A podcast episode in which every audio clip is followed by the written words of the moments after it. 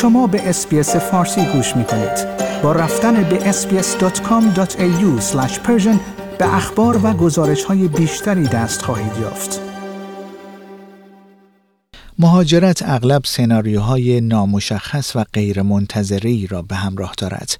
یکی از آنها عدم اطمینان در مورد برخورد با مرگ یک عزیز یا یک دوست است.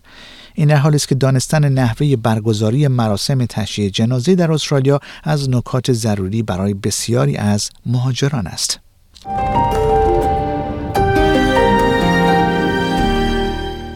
مهاجران جدید در استرالیا ممکن است زمانی که مرگ غیرمنتظره یکی از عزیزانشان اتفاق میافتد با یک موقعیت طاقت فرسا مواجه شوند.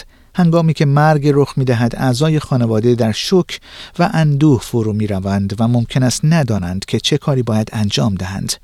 برای بسیاری این می تواند نخستین تجربه آنها در کشوری مانند استرالیا باشد.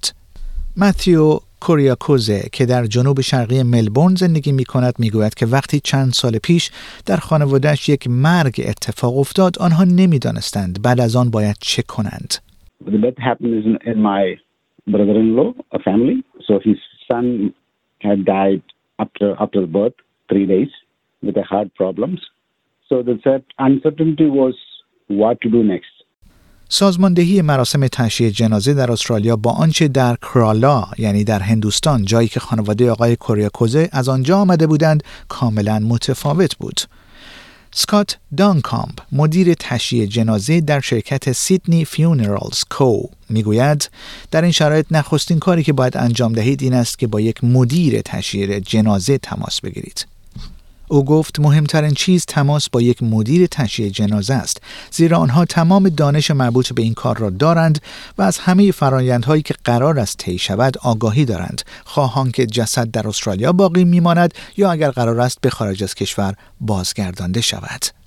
When someone does pass and, and you know, the, the family members tend to go into, um, you know, shock and grief and um, really, you know, confused as to what to do because not often people get to organise a funeral in their lifetime. And um, but when a time does come, um, the most important thing is to contact a funeral director um, because they have uh, all the knowledge, they have the understanding of uh, of everybody and, and the processes that are to go on, whether it be you know to rem- the bodies to remain in Australia or if it is to be repatriated overseas. آقای دانکام میگوید مهم است که در کارها عجله نکنید زیرا این یک زمان نامشخص و چالش برانگیز است. او گفت اغلب ما آن عزیز در گذشته را تحت مراقبت قرار می دهیم. سپس چند روز بعد با خانواده آنها ملاقات می کنیم. به احتمال زیاد مراسم تشییع جنازه طول می کشد. ممکن است پنج تا ده روز پس از درگذشت فرد طول بکشد. You know, of this process when somebody does pass away. Um, because quite often they're making decisions, they're, they're a little bit stressed out, they're trying to grieve, they're still, they could be in shock, but they just can't make those decisions, you know, um, straight away. So quite often we will take a loved one into care and we'll then meet them in a couple of days after that. Uh, and then the funeral will most likely take place, you know, five to ten days following somebody's passing. مدیر تشییع جنازه در ترتیب سازماندهی کلی اسناد و مدارک مراسم تشییع جنازه کمک می کند. او از نزدیک با اداره ثبت احوال تولد، مرگ و ازدواج همکاری می کند و در ثبت مرگ کمک می کند.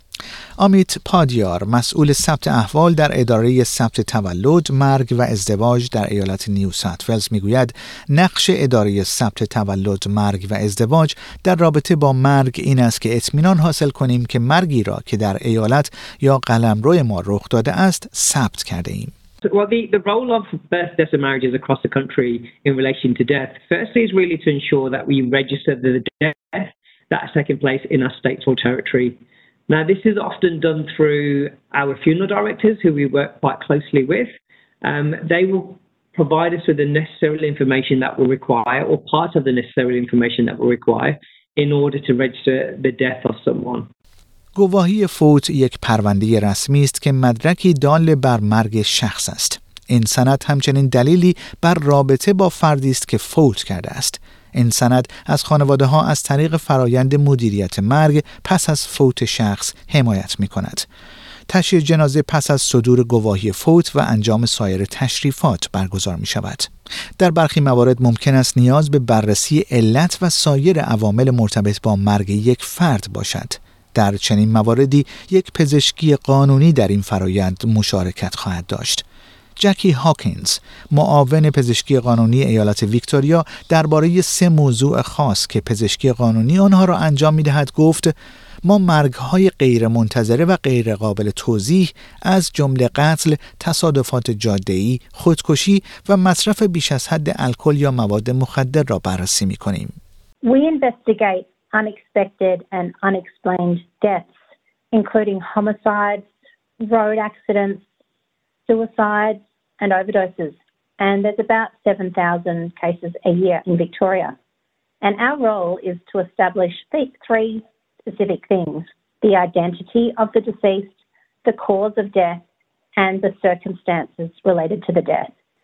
زمانی که پزشکی قانونی درگیر این امر می شود دوره سازماندهی مراسم تشییع جنازه بسته به آزمایشات مختلفی که پزشکی قانونی باید برای تعیین علت مرگ آنها را انجام دهد متفاوت است آقای کوریاکوزیا می گوید وقتی صحبت از هزینه های سازماندهی مراسم تشییع جنازه می شود هزینه ها ممکن است بسیار زیاد باشد newly family, we don't have that money, that money to spend towards funeral. I had to search for them few funeral companies, even though we we don't aware what was the next. Then they advised that so this is a procedure. You have to ask so and so questions.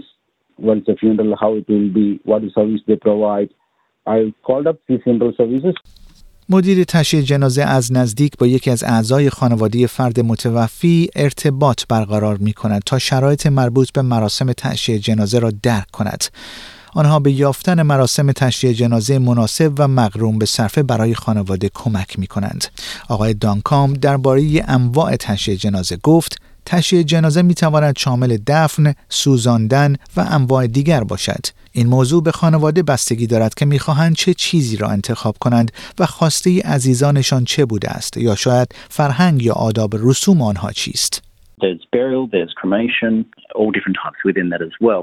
And it's up to the family, I guess, as to what they wish to, you know, choose and, and what was their loved ones, or maybe what's their you know, culture or their customs around, you know, the different types of funerals. آقای دانکام می‌گوید این نکته مهم است که با مدیران مختلف مراسم تشییع جنازه صحبت کنید و گزینه تشییع جنازه مناسبی را پیدا کنید که بیشتر با نیازهای فرهنگی و مذهبی خانواده شما مرتبط است. To be able to assist those cultures into doing what they're used to doing um, in their home country is just a beautiful part of what we do and, and how we do it as well. Not all funeral directors will do it. Some may specialize in a culture um, and others just may not have the skill set or the ability to be able to cater for it as well. به عنوان مثال طبق شرع اسلام تشییع جنازه باید بلافاصله پس از فوت یکی از عزیزان آغاز شود و فرد متوفی باید در اسرع وقت دفن شود. خانواده می توانند با یک سازمان اسلامی محلی یا یک مدیر تشییع جنازه که در ارائه مراسم تدفین مسلمانان تخصص دارد تماس بگیرند. جکی هاکینز معاون پزشکی قانونی ایالت ویکتوریا می‌گوید هنگامی که یک پزشکی قانونی درگیر است اقدامات مختلفی برای حمایت از جوامع چند فرهنگی از جمله ارجاع برای دریافت مشاوره در خصوص کنار آمدن با غم و اندوه انجام می شود. Every family is provided with a brochure um, which is called What Happens Now and it explains in plain English our processes in simple terms. And this document and some of our other documents can be found on our Coroner's Court website. And some of the documents have been translated into 15 of the most widely used languages. بسته به ویزای فرد متوفی همچنین پیش نیازهای مربوط به ویزا نیز در این امر دخیل خواهند بود. این به معنای آن است که مدارک مربوطه باید آماده شود تا به سفارت کشور مبدع فرد متوفی تحویل داده شود. آقای دانکام می‌گوید که مدیر مراسم تشییع جنازه از نزدیک با ارگانهای مختلف همکاری می کند تا اطمینان حاصل شود که این کار به درستی انجام می شود.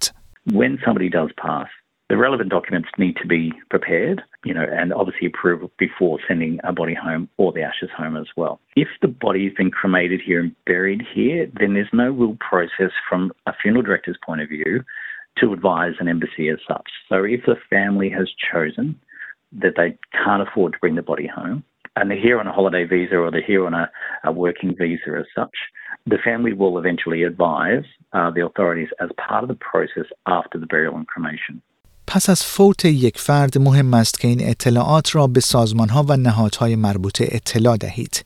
سرویس اعلان مرگ استرالیا یا به زبان دیگر Australian Death Notification Service پلتفرمی است که به سازمانهای مختلف در مورد مرگ یک شخص کمک می کند.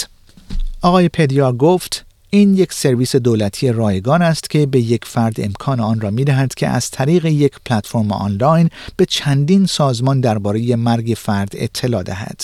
So this is a free national government service that allows multiple so it allows an individual uh, really to notify multiple organizations um, of a death via a single online platform.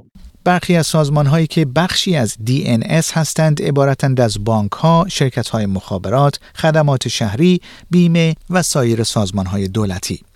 این پلتفرم همچنین خدمات ترجمه را به پنجاه زبان ارائه می کند. شنوندگان گرامی این گزارش رادیو اسپیس فارسی بود که من پیمان جمالی اون رو به همراه همکارم دلیس پول تهیه و تقدیم حضورتون کردیم.